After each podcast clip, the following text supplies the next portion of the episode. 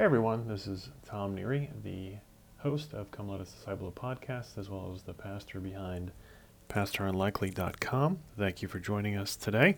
Just want to talk to you quickly today about uh, a witnessing evangelization tip that was just draw, driven home for me just a few minutes ago when talking to Jehovah's Witnesses.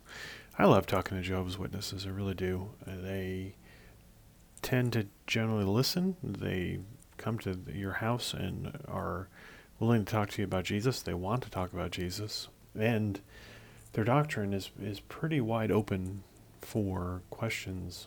It's highly questionable. And uh, I love talking to them and trying to lead them to Jesus. But I was just talking to some today, and I let my own self my own human humanity get in the way of God's work, and it's a, it was a good lesson for me, and it's a good lesson just for anybody who's seeking to witness. I was talking to there were a couple of young ladies, and we were discussing the Jehovah's Witness doctrines and asking what I thought were, were good questions.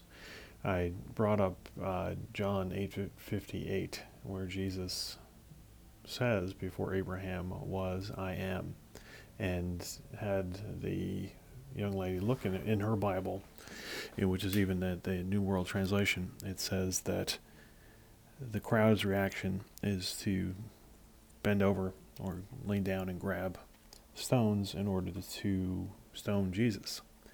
This is one of those things that you kind of overlook. But the question to ask of Jehovah's Witnesses and those who deny the divinity of Jesus is why are they doing that? If he is just a prophet, if he is just, if he is not God, why are they doing that? Why? What is the punishment for? They're not just angry. Then the answer is obviously that they are stoning him for blasphemy. It's the punishment for for blasphemy is stoning, and it, the fact it demonstrates the fact that Jesus has just said that before Abraham was, I am. He existed before Abraham, but even more than that, it goes back to the burning bush where God identifies himself as I am. Tell them I am sent you. So Jesus, when he says that, is not only saying that he is eternal, but he's also saying that he is God. It's very clear. The crowd there hears it and understands what is being said he claims he's God. It. That drives him crazy. So they reach over to grab some stones and want to want to stone him to death. So because of this, it, it was really interesting. The talking to the young lady, and we were having a conversation before that where it was kind of back and forth. And when I brought up something that she was not comfortable with, it just totally you could see her mind, her discussion, her ears shut was like a big gate went down right in front of me.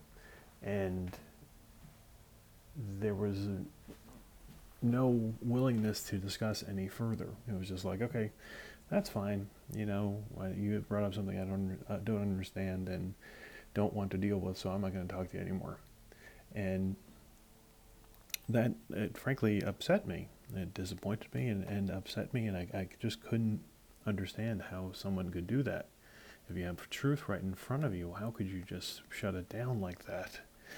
And eh, forgetting that for many years of my life, I did the same thing. And for many years, people were trying to reach me with the gospel, and I shut them down left and right. I even knew for years that the gospel was true. I knew that Jesus was who he says he was, and I just shut people down because I didn't want to deal with it. So, my problem was I was not trusting God. I was trusting my perception of the conversation and perception of the truth. I was forgetting that I'm just the, the Bible says that we're out there sowing seeds. There's nothing that we can do to make those seeds grow. We're just out there like the farmer with a bag of seeds, throwing them in the ground. God only asks us to be faithful and go out and cast those seeds out, the Word of God out, the love of God out, and then step back and watch Him do the work. My I was, I was not bad. I was not upset or anything. It just it just boggled my mind that someone would want to, if a new idea about the Bible was brought to them, someone would willingly just shut that thought down. That that just I was perplexed, and it and it showed, and it, it didn't help the situation. So God just reassured me afterwards, after I got in my, my little fit of per- perplexity, whatever the word is. I was perplexed that it was not about me and it was not about how clear the word is. It's about the relationship between the person I was speaking to and him. It was only he that can make a difference. It's only he that can, through his Holy Spirit, that can change her mind. It is only he that can bring, that open that gate again so, what am I getting upset about? What am I getting disappointed about? What am I being frustrated about? It's not about me. The other feeling I did have was I just felt tremendously sad for her. I felt just, she's in prison and it just broke my heart. And thinking about that also reassured me that that's not a bad thing. We should be, have a heart broken for them. It's like Jesus in the triumphal entry. The whole crowd is having a big party. They're celebrating and the arrival of the Messiah, and he is weeping. And the word for weeping there is convulsively weeping, ugly weeping.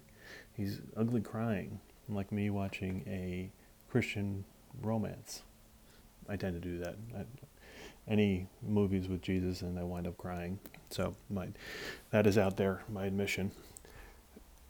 Our hearts should be breaking, but if we trust God's word, if we trust the seeds, and that other people come along and water them, and that He has much greater power to break down those walls and and uh, open gates, then we can put it out there and be confident, and just let it be there was many, many people, many workers that God sent to me first before I actually came to Jesus.